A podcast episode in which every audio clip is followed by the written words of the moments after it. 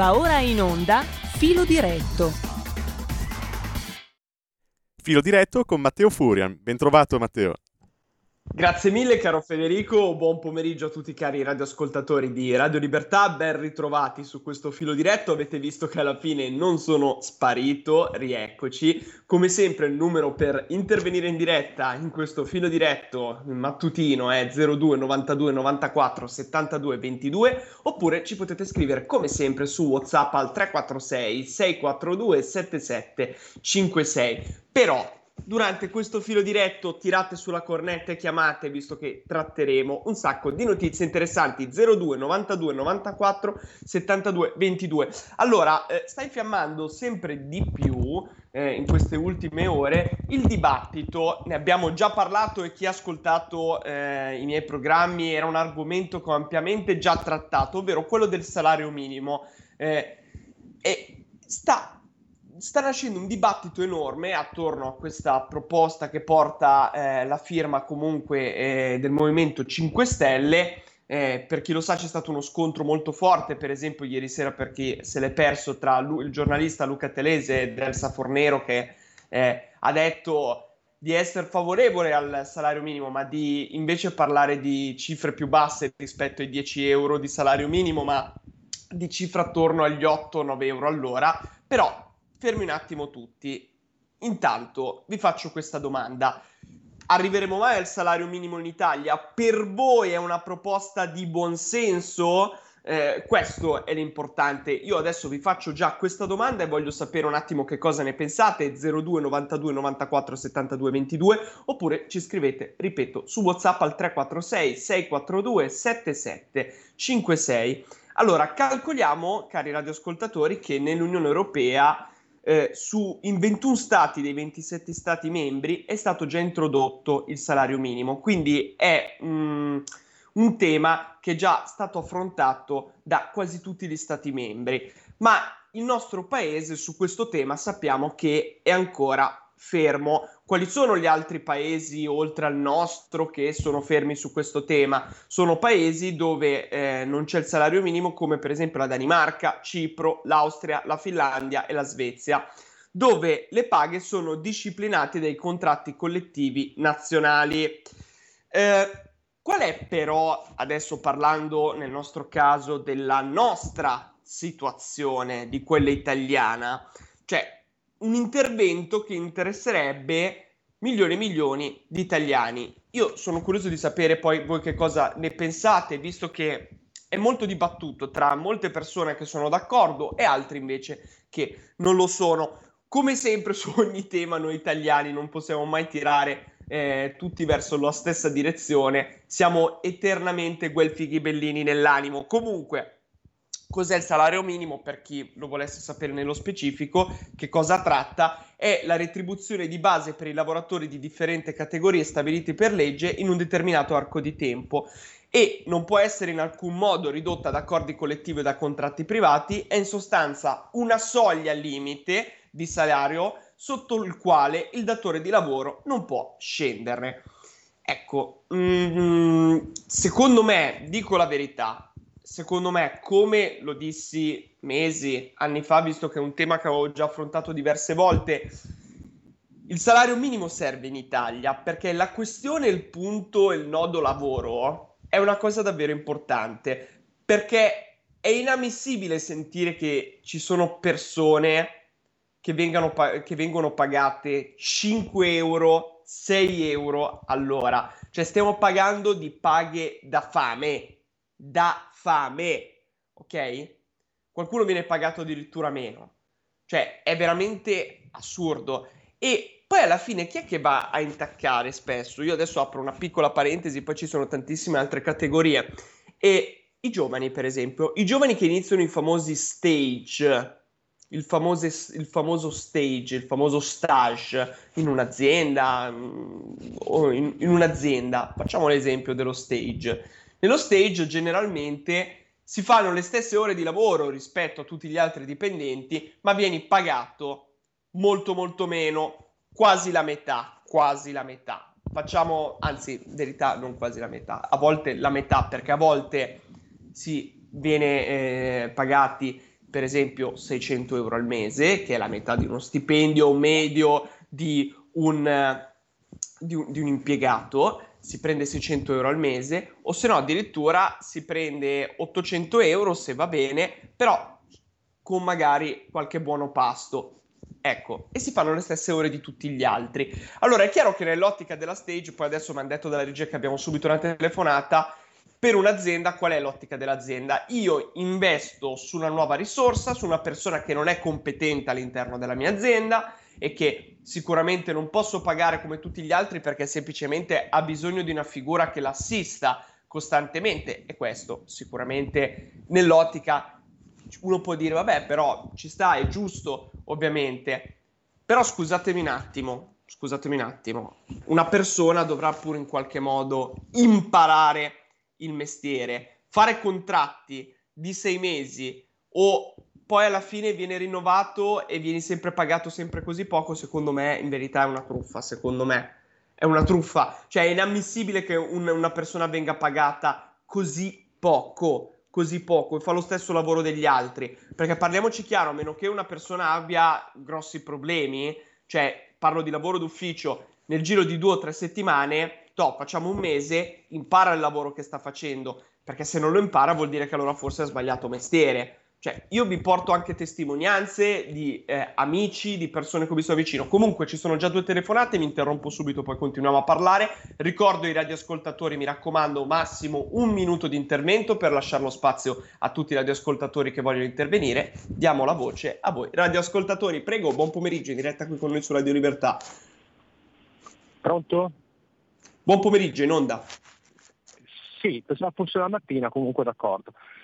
Eh, volevo dire, sono, no, secondo me è una prospettiva sbagliata e ti spiego perché.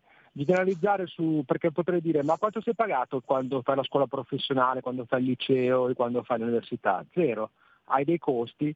Alla stessa maniera, se devi imparare un mestiere, bisognerebbe anche valutare qual è il tuo apporto che dai alle aziende, che valore ha. Ma a prescindere da questo, per rispondere sulla tua domanda, il salario minimo io sono favorevole e dovrebbe essere secondo me così, solamente per i contratti a tempo indeterminato. E non dovrebbe essere 10 euro, ma dovrebbe essere 15 euro, perché quei contratti lì non hanno le tutele della contrattazione nazionale fatta dai sindacati, molto spesso, e non hanno neanche tutta una serie di tutele eh, che hanno gli altri lavoratori. Per cui, siccome le aziende hanno abusato dei contratti a tempo indeterminato, anche quelli che dicono non trovi cameriere durante l'estate, bene, ti metto per i contratti a tempo indeterminato 15-16 euro di salario minimo e così le persone che sono prese per un mese o due mesi guadagnano una cifra ragionevole, perché 15 euro all'ora significa prendere uno stipendio di 2.400 euro al mese. Io la vedo così, per invece in Italia i contratti a tempo determinato, il salario minimo è una cosa peggiorativa. Grazie, ho esaurito il tempo, buona giornata.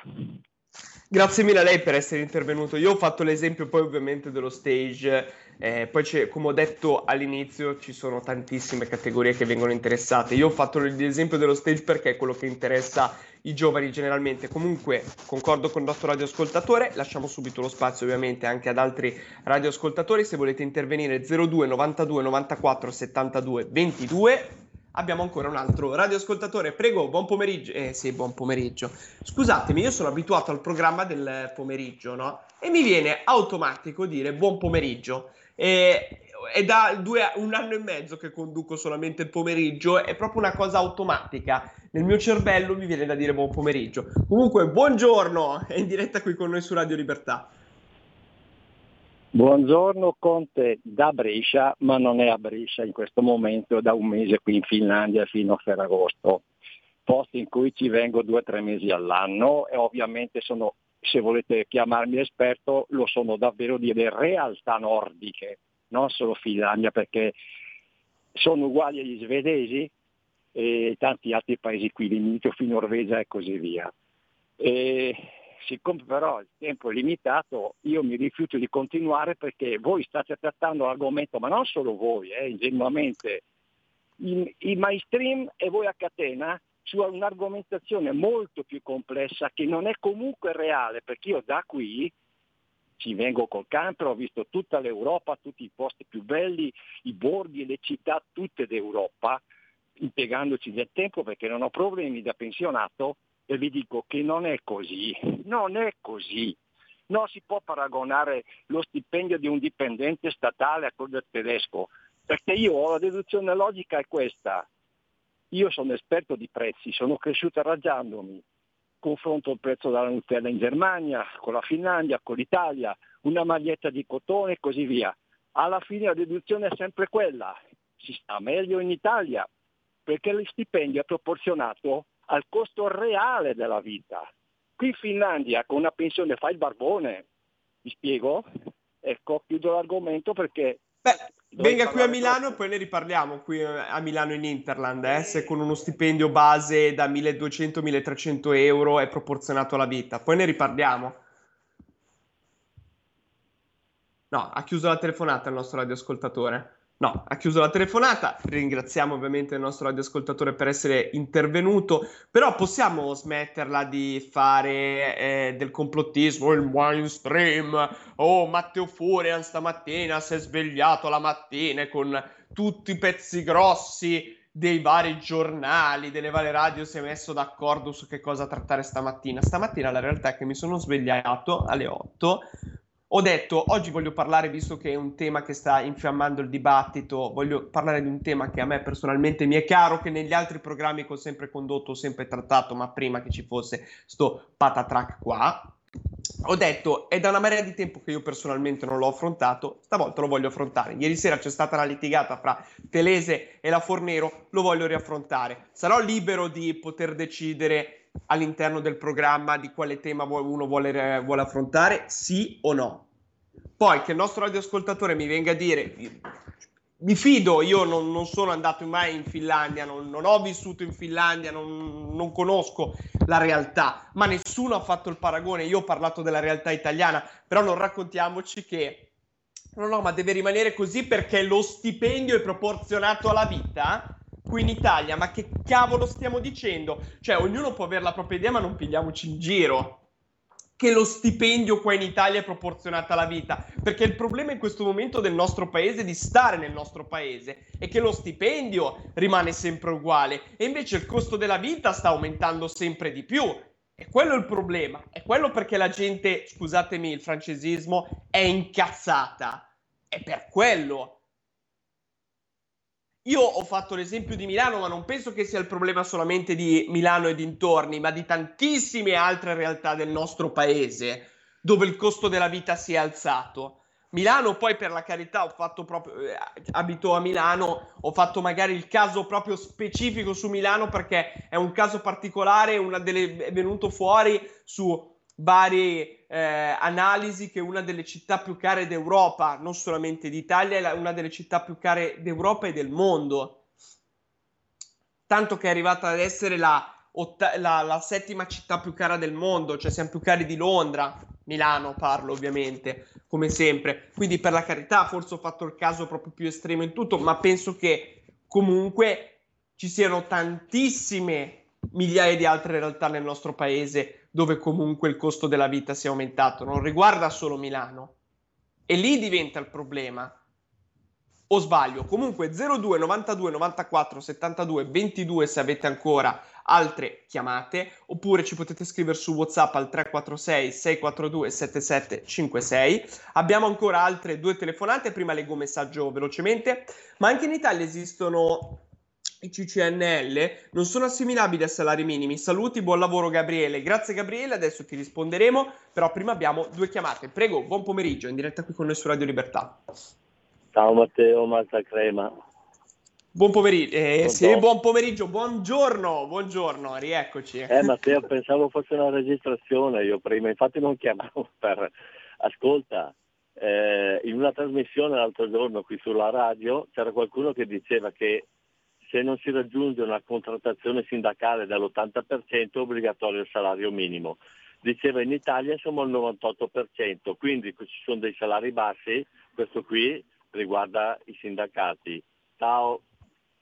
Grazie mille per il suo intervento, ragione.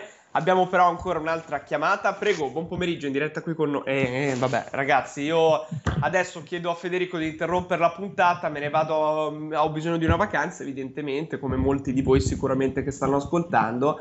eh, mi mordo la lingua, non lo so. Federico, tirami una sberla se lo, lo ripeto di nuovo. Buongiorno, è in diretta.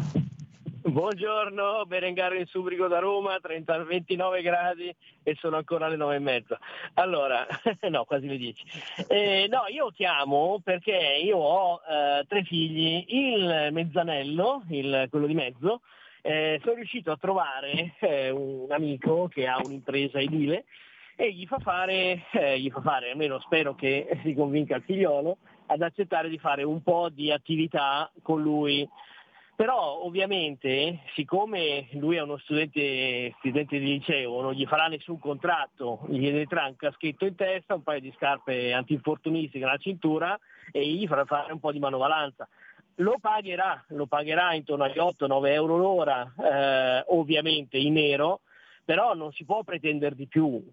questo qui è uno studente di liceo artistico, cosa vuoi che, che sappia fare? Non ha mai preso il cacciavite in mano, eh, però almeno, almeno comincia a fare un po' come mi ricordo che qualcuno di, di, quelli che lavorano lì in radio, io li sento, facevano testate le cassette nel, nel, mercato. Io non credo che a spostare le cassette al mercato lo pagassero in chiaro, mm, io non penso proprio. Ora, io resto in ascolto, eh, salario minimo sì, salario minimo no, mm, questo riguarda, come diceva l'ascoltatore prima, quelli che avranno il contratto a tempo indeterminato. I determinati si contratta direttamente con le capacità di ognuno. Chiudo qui e ascolto, grazie. Grazie mille a lei per il suo intervento, le rispondo in breve. Ma allora, lei per esempio ha fatto un esempio comunque, mi, mi, perdoni, è un lavoretto quello, lì quello si parla proprio di un lavoretto per un ragazzo molto giovane per tirare, li ho fatti anch'io, come per esempio possono essere, non lo so, ripetizioni o tanti altri lavori che uno studente liceale può fare per tirarsi su quattro soldi per l'estate per poterseli godere appieno, ecco, in un modo o nell'altro. Eh, si sta parlando di un'altra cosa Esempio, faccio lo stesso esempio di quella realtà che sicuramente non riguarda quella del suo amico. Ci sono tantissime altre realtà dove, per esempio, quel tipo di lavoro lì uno lavora per 3-4 anni e viene pagato, per esempio, la stessa cifra. Ovviamente lì si parla di sfruttamento, lì se uno è intelligente capisce, prende e se ne va. Però è quello il problema, è per quello che serve il salario minimo, non è che serve per questi per passatemi un attimo il termine, eh, perdonatemi, dei lavoretti per tirar su quattro soldi, perché anche io lavore, dei lavoretti quando ero al liceo li avevo fatti, per esempio, e lì ci mancherebbe altro, anche perché poi stiamo parlando di nero poi, quindi il nero non, non, non c'entra assolutamente nulla per il, per il momento lì. Eh, stiamo parlando adesso di paghe, poi certo, andiamo a dirlo a chi viene sfruttato. Eh, esempio nei campi a raccogliere i pomodori che lavora eh, non due mesi, un mese, tre mesi, eh, ma lavora un anno, due, tre o quattro anni che viene pagato in nero che viene pagato una miseria. Ovviamente lì entriamo in un altro dibattito. Ho fatto l'esempio di chi raccoglie i pomodori, ma ce ne sono tanti altri. Però stiamo parlando secondo me di due cose diverse. Abbiamo una telefonata prima della pubblicità. Prego. Buongiorno. Ecco. Pronto Matteo, ciao. Ciao. Buongiorno. Allora, tu prima dicevi che Milano è cara, io abito vicino a Milano, anche se sono in Piemonte, chiamo da Rona, sul Lago Maggiore, e anche qua diciamo la vita è cara, ma è cara dappertutto. Nel contesto del nord, qua potrebbe saltare fuori la questione settentrionale che ormai mi sembra che è passata un po' fuori di mente da parte di certi politici.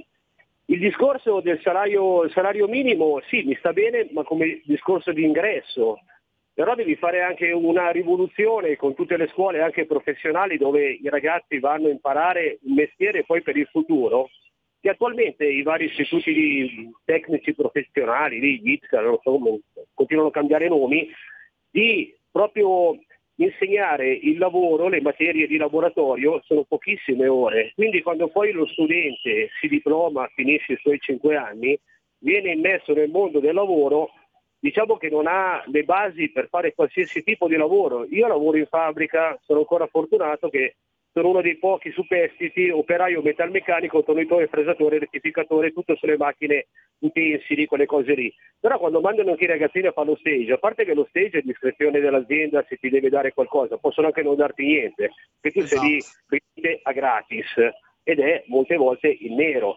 Però anche il salario d'ingresso mi sta bene perché tu metti eh, una persona in grado di iniziare a imparare un mestiere, poi se gli piace va avanti, dal salario minimo d'ingresso poi si passa a un salario decente da contratto e vari livelli con gli scatti di anzianità che uno va a fare negli anni. Ti saluto, grazie Matteo, ti so Però ascoltare aspetti, aspetti, aspetti, aspetti, aspetti ti un attimo che le faccio una domanda. Le volevo fare una domanda. Aspetti un attimo prima Dimmi, di dimmi, mettere dimmi, giù la cornetta del telefono. Che ci tengo. Dimmi. Allora, lei concorda però che, esempio, facciamo il mio caso che io non so assolutamente niente del suo lavoro, però voglio iniziare a fare il suo tipo di lavoro. Ci può stare Sì. nell'ottica per la carità che inizialmente devo essere seguito, ovviamente, perché eh, non, non- non- avendo mai fatto il suo lavoro sono Certo, ignorante certo. in materia. Però dopo Sì. un mese di lavoro si presume, soprattutto anche una persona giovane, che lo impari. Dopo un mese No, di lavoro le no, basi che no. non abbia quasi più la figura, pian piano. No Matteo, no Matteo, no Matteo, dipende dal tipo di lavoro. Nel mio lavoro ci vogliono almeno, almeno un sei mesi, sei mesi per iniziare un attimino un po' a capire come funziona perché tu hai in mano un disegno meccanico, devi conoscere le tolleranze, i materiali, i vari giri di una macchina, quello che puoi lavorare, c'è un pochettino un po' più di cose che dovrebbero insegnare negli ITIS, nelle scuole professionali che viene fuori perito meccanico. Però quando mandano i ragazzini non sono capaci neanche di misurare un pezzo con un calibro, che è l'ABC della meccanica. Se tu non, non sai prendere le misure non puoi andare avanti. Poi ci sono le macchine automatiche a controllo numerico, lì c'è tutto un altro discorso di programmazione, attrezzaggio così che è completamente diverso da una macchina tradizionale, lì magari ci vuole anche qualcosina di più, ma le aziende hanno dei corsi con queste ditte che vendono queste macchine, queste marche di macchine utensili e vai a fare dei corsi di perfezionamento che impari anche di più il discorso programmazione e attrezzaggio. Però ti ripeto, nel mio settore se tu domani mattina vieni qua da me, che tanto ti posso seguire io, tra sei mesi, poi dipende anche uno se ha voglia di imparare e anche come gli viene insegnato il lavoro, però tra, tra- tra sei mesi puoi essere già autonomo che puoi già un attimino un po' arrabattarti nel, nel lavoro. Un mese, ti dico la verità, non basta, a meno che tu hai già una base. Certo, certo, certo. No, è una domanda che le ho fatto perché era, era interessante conoscere anche quel tipo di lavoro. Io la ringrazio, purtroppo adesso andiamo in pubblicità, ringrazio il nostro radioascoltatore che ci ha fornito, oltre che la sua opinione, anche ha parlato un attimo anche di un aspetto che riguarda sicuramente il suo lavoro e il lavoro di molti di voi che stanno ascoltando e ha aperto tra l'altro anche un, un altro tema che quello riguarda sempre i giovani, dopo lo affrontiamo velocemente, però è un tema importante, ovvero che i giovani spesso e volentieri dalle nostre scuole escono che non sanno fare quasi un tubo, sono poco specializzati, imparano davvero poco. Ovviamente qua si sta parlando più di indirizzi per quanto riguarda istituti che sono più, si concentrano più sul manuale ovviamente rispetto a un liceo classico, un liceo scientifico o un liceo linguistico scienze umane, però eh, questo è il concetto. Comunque ringrazio di nuovo il nostro radioascoltatore che è intervenuto. Andiamo in pubblicità, breve stacco musicale. Mi raccomando, chiamate già allo 02 92 94 72 22 se volete intervenire in diretta. Per chi è, ancora in linea, chiedo un attimo di pazienza che subito dopo la pubblicità gli daremo voce. A tra poco, rimanete sintonizzati. Un nuovo modo per sostenere la tua radio. Visita radiolibertà.net. Ti basta un clic e potrai versare il tuo contributo volontario direttamente online. Potrai donare con ogni tipo di carta di credito, anche prepagata. Ti aspettiamo online su radiolibertà.net. Sostieni la tua radio con il tuo contributo volontario. Radio Libertà. La tua radio. Diamo voce alla nostra gente. Stai ascoltando Radio Libertà, la tua voce libera, senza filtri né censure, la tua radio.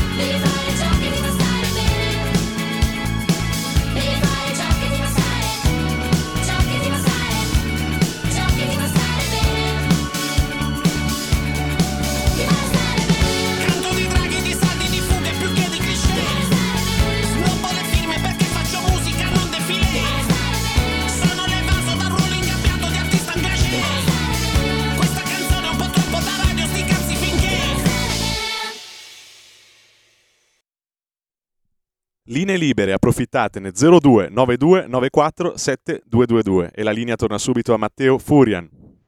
Grazie mille, caro Federico. Rieccoci, cari radioascoltatori, qui su Filo Diretto. Riprendiamo e chiudiamo, poi ci eh, affronteremo anche altre notizie. L'ultimo dato che volevo darvi è che, strano ma vero, ovviamente l'Italia è il paese in cui i giovani percepiscono gli stipendi più bassi d'Europa, perché tra i 18 e i 24 anni si percepisce tra i 15.000 euro 858 l'anno, non di certo sicuramente sufficienti per vivere in modo dignitoso e autonomamente, soprattutto per uscire di casa dai propri genitori e chi ha un figlio magari giovane sa benissimo quello di cui sto parlando. Tra l'altro l'Italia è stato anche l'unico paese che tra il 1990 e il 2020 ha avuto una decrescita nei salari annuali medi e questo riguarda tutti, pari al 2 almeno 2,9%.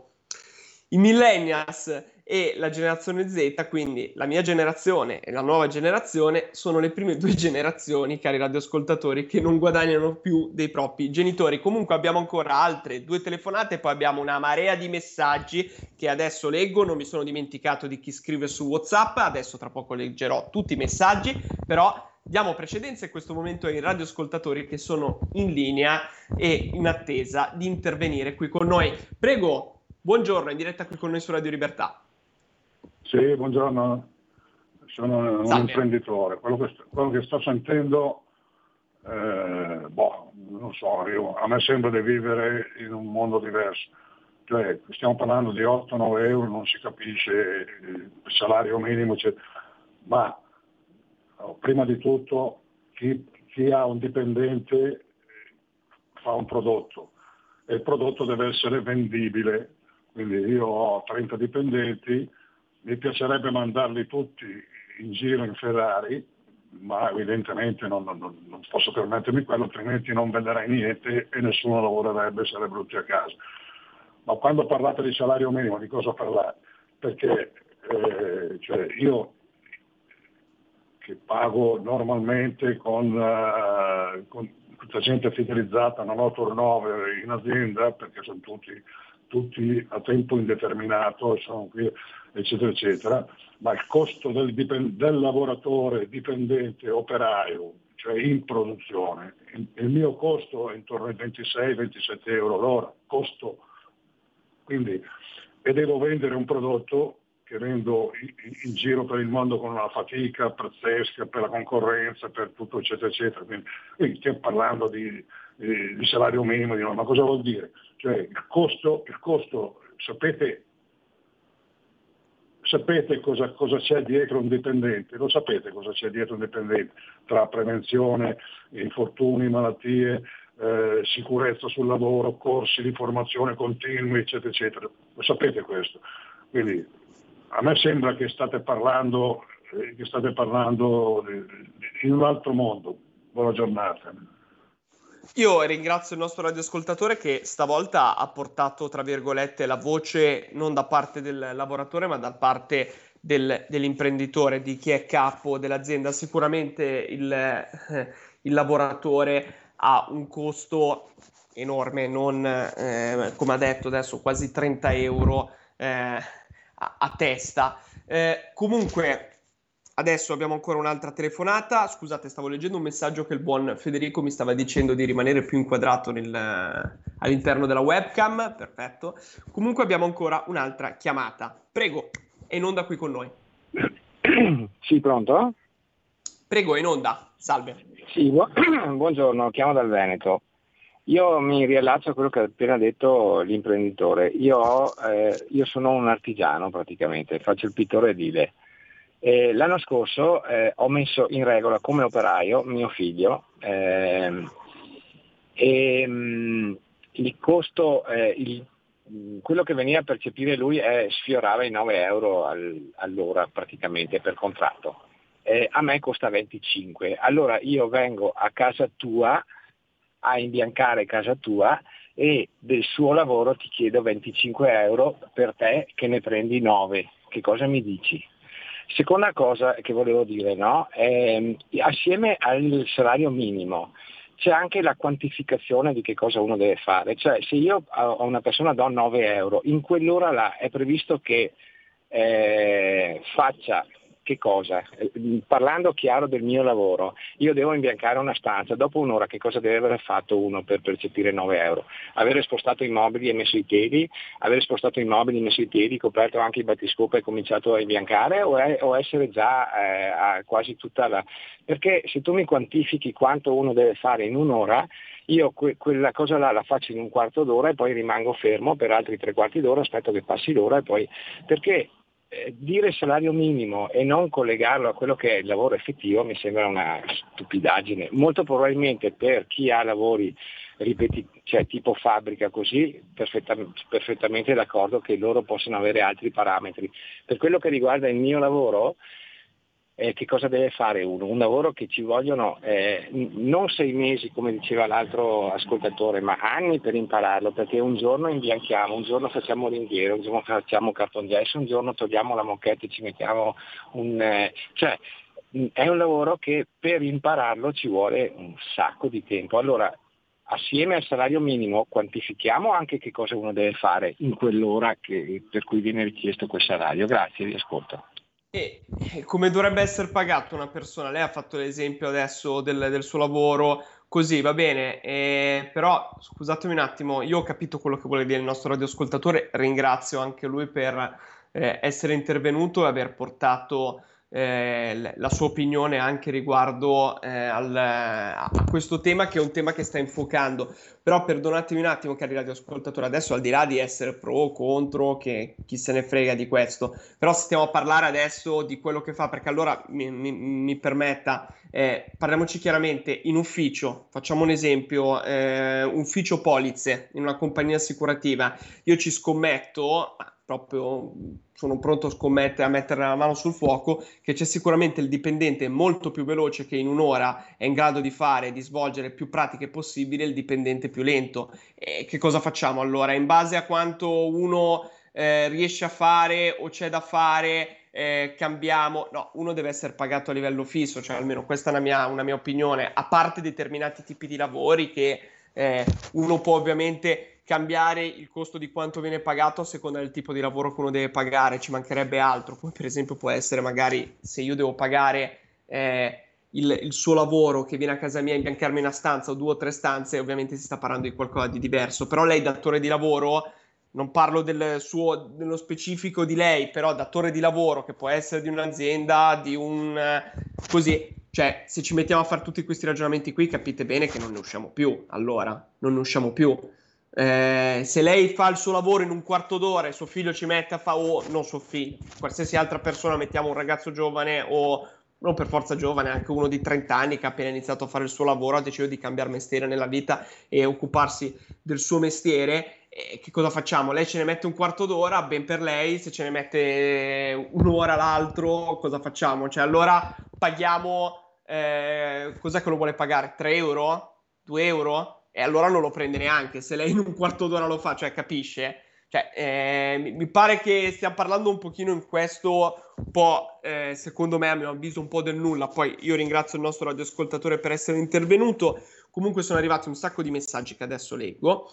Allora, eh, scusatemi, ecco, dunque per i signori sinistri bisognerebbe senza se e senza ma condannare la Sant'Anché del Mastro, anche senza una prova di condanna, ma guai indagare per Conte e Speranza sul caso Covid e hanno pure il coraggio di dire che loro sono sotto assedio da questo governo. Che ipocriti, questo ce lo scrive Clara da Sondrio. Grazie Clara per averci scritto, altro messaggio. Proprio perché siamo in un paese con una forte presenza di furbacchioni serve il salario minimo. Inoltre, se ci sono soglie minime per le quali non si fa la dichiarazione dei redditi, se esiste una pensione minima di Stato, perché non avere un reddito minimo sotto cui non scendere? Saluti Gianluca. Grazie Gianluca per averci scritto. Altro messaggio. Questo fenomeno di genio della Fornero, quando si toglierà dai nostri occhi e orecchie, è un continuo vomitare di cavolate, ma quel grande genio di Monti non aveva altro da fare che farcela conoscere. Ne avremmo fatto volentieri a meno. Questo invece ce lo scrive Lori da Monza, grazie. Altro messaggio, il salario minimo è il risultato delle decisioni assurde e sbagliate della triplice, vedi i sindacati e i, sin- i sindicalisti cialtroni superpagati, questo ce lo scrive invece Alberto da Milano, un grande abbraccio Alberto.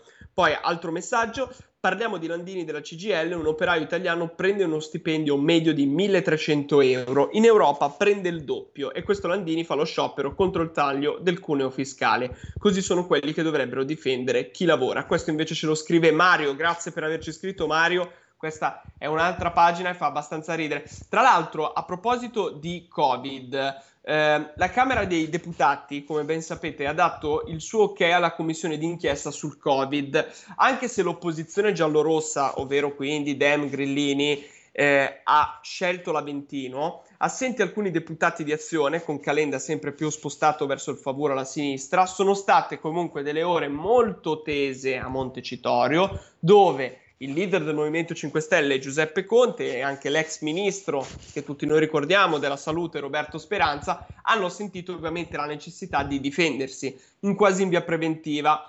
I 5 Stelle sono anche usciti fuori da Montecitorio mentre il PD non ha partecipato alle votazioni.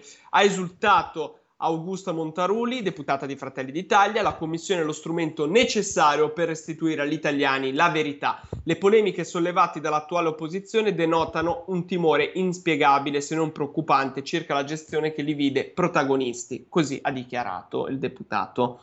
Conte e Speranza sono stati archiviati dal Tribunale dei Ministri di Brescia perché il fatto non sussiste e quindi forse a sinistra ci si domanda quale sia il fine dell'istituzione della commissione. Il testo unico è stato votato anche da Italia Viva che ha presentato la sua proposta. La commissione Covid è stata da subito la nostra richiesta e oggi finalmente è realtà anche e soprattutto per merito nostro, ha rivendicato Raffaella Paita, il capogruppo al Senato del Terzo Polo. E lo stesso Renzi via Twitter ha incalzato perché si sono chiamati i soldati russi in Italia in piena pandemia? Qualcuno ha fatto la cresta sulle mascherine e sui ventilatori? Durante il Covid la politica ha compiuto le scelte corrette o qualcuno ha fatto il furbo? Su questi temi da mesi Italia Viva chiede che si faccia una commissione parlamentare d'inchiesta. Anziché aggredire gli avversari, Conte spieghi perché ha chiamato Putin facendo entrare in Italia i militari russi o se qualcuno dei suoi colleghi ha lucrato business sulle mascherine o sui ventilatori o sui banchi a rotelle. Perché su questo tema i grillini hanno paura della trasparenza e della verità? Ecco, queste domande sono tutte domande lecite che sono venute almeno una volta alla nostra testa a noi. In effetti Conte è parso in agitazione. Io vi accuso davanti al popolo italiano perché questa commissione è una farsa, ha detto. Non è un atto di coraggio politico, ma è un atto di vigliaccheria. Così ha strepitato il capo grillino dai banchi dell'opposizione. E Speranza ha fatto ovviamente da eco Il vostro obiettivo non è fare luce e chiarezza e su questo noi saremo d'accordo. Il vostro chiaro ed è diabolico colpire i vostri avversari politici e non capite che così fate solo male al paese. Così invece ha commentato commiss- l'istituzione di- della commissione d'inchiesta l'ex ministro della salute Roberto Speranza, che ha persino parlato di tribunale politico. Scusate, mi viene sempre da sorridere quando sento queste bellissime parole. Comunque la relatrice del testo unico Alice Bonguerrieri di Fratelli d'Italia, il partito che ha promesso l'istituzione della commissione in campagna elettorale che è stato decisivo per raggiungere il risultato, ha spiegato alla Camera quali saranno gli obiettivi. La commissione verificherà ogni aspetto della pandemia perché la verità è un bene prezioso per tutti, così ha detto. Verifi- verificheremo i motivi per cui il piano pandemico del 2006 non è stato aggiornato e i motivi per cui, sebbene aggiornato, non è stato attivato. Verificheremo i rapporti tra l'Italia e l'OMS e i motivi per cui è stato ritirato il rapporto in cui si diceva che l'Italia non era pronta.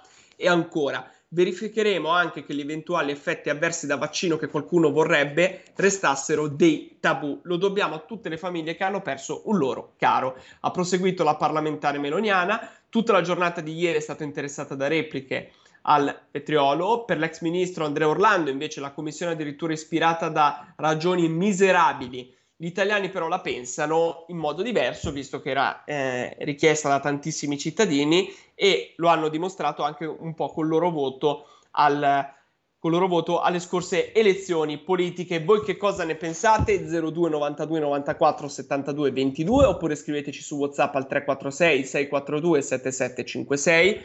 Ma adesso io voglio un attimo vedere che cosa si tirerà fuori da questa commissione d'inchiesta, perché sicuramente degli errori sono stati fatti, anzi più di qualche errore e tutti noi purtroppo ce lo ricordiamo, ma la cosa è anche eh, la cosa più importante è anche eh, rispondere a certe domande. Fatto perché il piano pandemico del 2006 non è stato aggiornato e perché non è stato attivato, i rapporti fra il nostro paese e l'OMS e i motivi anche per cui era stato ritirato quel rapporto che- in cui si diceva che l'Italia non era pronta.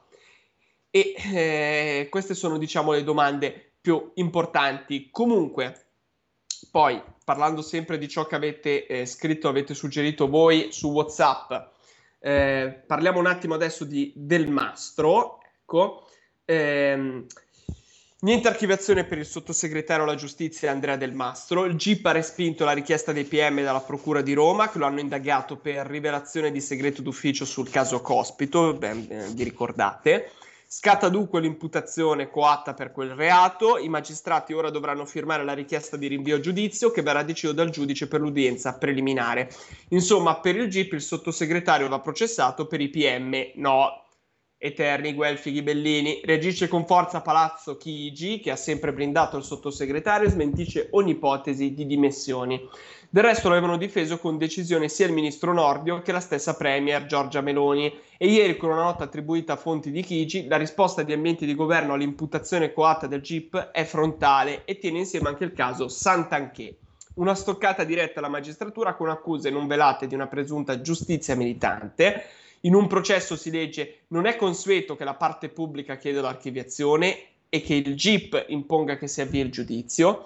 In un procedimento in cui gli atti sono secretati è fuori legge che si apprenda di essere indagati dai giornali, curiosamente nel giorno dell'informativa in Parlamento, dopo aver chiesto informazioni all'autorità giudiziaria. I sospetti filtrano, eh, scusate, i sospetti filtrano espliciti. Quando questo interessa due esponenti del governo, è lecito domandarsi se una fascia della magistratura abbia scelto di svolgere un ruolo attivo di opposizione e abbia deciso di inaugurare anzitempo la campagna elettorale per le elezioni europee. Quasi immediata è arrivata ovviamente la replica della segretaria Dem Elish Lane. È assolutamente inaccettabile che in un sistema democratico, anziché rispondere alle gravi accuse nel merito Palazzo Chigi, altrimenti un pericoloso scontro poteri dello Stato, diffondendo una nota con toni intimidatori nei confronti della magistratura. Oh mamma. Del Mastro è stato indagato dopo un esposto del Verde Angelo Bonelli, tutto era nato per l'intervento, vi ricordate, alla Camera del Deputato di Fratelli d'Italia Giovanni Donzelli il 31 gennaio scorso, in cui aveva citato alcuni dialoghi intercettati tra Cospito e due esponenti della criminalità organizzata al 41 bis. Conversazioni contenute in una relazione del DAP a cui Del Mastro aveva avuto accesso dopo averne fatto richiesta e rivelate poi al collega di partito Donzelli, non indagato specifico. Da qui l'indagine per verificare se quegli atti fossero coperti dal segreto e se Del Mastro lo avesse violato passandoli al deputato. I PM avevano riconosciuto l'esistenza oggettiva della violazione del segreto amministrativo e avevano chiesto di archiviare per l'assenza dell'elemento soggettivo del reato. Quindi cosa vuol dire questo? Che per i magistrati il segreto c'era, ma era di natura amministrativa, ma sarebbe stato violato da Del Mastro non con dolo. Il sottosegretario avrebbe interpretato male la norma senza sapere di violarla. Un errore scusabile perché siamo in un campo del diritto amministrativo e non penale avrò modo davanti al giudice per udienza preliminare di insistere per il non luogo a procedere per l'insussistenza dell'elemento oggettivo che oltre di quello soggettivo, così ha commentato Del Mastro e continua. Sono fiducioso che la vicenda si concluderà positivamente. Meno sereni sono il presente dei senatori e dei deputati di Fratelli d'Italia, Malan e Foti. Ieri Sant'Anché, oggi Del Mastro, siamo profondamente preoccupati. È un avviso di campagna elettorale? E questa diciamo che è la domanda, perché noi sappiamo bene comunque come funziona purtroppo questo mondo in Italia, il mondo della politica. Non si sa com'è possibile, quando si avvicina il voto, improvvisamente si accendono tutte le lampadine ed esce tutto quello che non è uscito nelle- nei mesi o negli anni precedenti, ma esce improvvisamente, sempre quando c'è un voto, quando c'è il voto delle regionali, c'è un voto delle europee o anche per quanto riguarda le nazionali, esce sempre qualcosa. È veramente assurdo, è veramente assurdo. E questa è un'arma che il centro-sinistra può sempre vantare di avere perché è assurdo, è veramente assurdo, perché se abbiamo anche contro la giustizia italiana, io personalmente mi metterei le mani nei capelli. Poi un'altra notizia che volevo affrontare, che sempre ci dà più speranza per quello che sta succedendo invece a livello internazionale, cari radioascoltatori, è questa. Vi leggo il titolo di questo eh, articolo su Il Giornale stavolta. Stati Uniti pronti a inviare le bombe a grappolo. Minaccia di Mosca, così escalation più vicina. Sempre cose più belle. Le atrocità della guerra, quindi cari radioascoltatori, non si fermano, continuano ad andare avanti. La notte scorsa le forze russe hanno attaccato Leopoli, la città ucraina ben lontana dalla zona calda del conflitto, ma è considerata molto cruciale per la logistica da parte dei russi. L'attacco è avvenuto con missili e droni, invece che obiettivi militari ovviamente ha colpito alcuni edifici civili causando la morte di cinque persone e ha procurato decine e decine di feriti. L'attacco su Leopoli dei terroristi russi avrà una risposta tangibile, così ha assicurato il presidente ucraino Zelensky. Il presidente ucraino ha parlato anche della controffensiva, stiamo avanzando anche se non così velocemente, ma stiamo avanzando tutti vorremmo vedere la controffensiva compiuta in un periodo di tempo più breve, ma c'è la realtà e oggi l'ini- eh, l'iniziativa è dalla nostra parte, così ha detto e ha spiegato. Comunque un aiuto concreto, ritornando sui nostri passi, a Kiev potrebbe arrivare presto ancora dagli Stati Uniti d'America, perché secondo il quotidiano, il celebre quotidiano inglese, il The Guardian, il presidente eh, americano Joe Biden si prepara ad annunciare un nuovo pacchetto di armi da inviare all'Ucraina, che comprenderà anche delle bombe a, grappo, a grappolo. Questo tipo di ordigno, utilizzato per la prima volta durante la seconda guerra mondiale, facciamo un po' di storia, è già utilizzato dall'inizio del conflitto da parte dei russi. Nel 2008 la Convenzione sulle munizioni ne ha vietato l'utilizzo in gran parte del mondo, ma gli Stati Uniti, come la Russia e l'Ucraina, non hanno ratificato il documento. Le bombe a grappolo fornite dagli Stati Uniti d'America sarebbero una pericolosa escalation, così ha detto ovviamente l'ambasciatore di Mosca alle Nazioni Unite non citando il fatto che il suo esercito però le utilizza di già nel corso di questo conflitto. Ma a proposito di una possibile escalation, l'ex vicepresidente Donald Trump, e candidato tra l'altro alle prossime presidenziali del 2024, Mike Pence, va oltre. Se eh, l'Ucraina dovesse perdere la guerra contro la Russia, gli Stati Uniti dovrebbero, dovranno inviare truppe per combattere l'aggressione, ha detto, e non ho dubbi che se Vladimir Putin perdesse il controllo dell'Ucraina, non passerebbe molto tempo prima che le forze armate russe attraversino un confine in cui dovremmo inviare i nostri uomini e le nostre donne per combattere contro di loro. E questo è quello che eh, riguarda il fronte internazionale che non ci lascia buone notizie. Comunque siamo arrivati alla fine questa mattina di questo filo diretto. Io ringrazio tutti i cari radioascoltatori che hanno trovato il tempo di intervenire durante il corso della puntata. Come sempre vi ringrazio, siete sempre super gentili perché la vostra opinione per la nostra radio è importante, è la cosa più importante. Siete voi che date spesso gli spunti di riflessione, ma soprattutto date anche comunque eh, idee per poter dibattere, dibattere, scusatemi la stanchezza. Comunque un enorme grazie va a tutti voi che come sempre ci supportate e ci seguite. Vi auguro una splendida giornata e ci rivediamo al prossimo filo diretto. Grazie per l'ascolto. Avete ascoltato Filo Diretto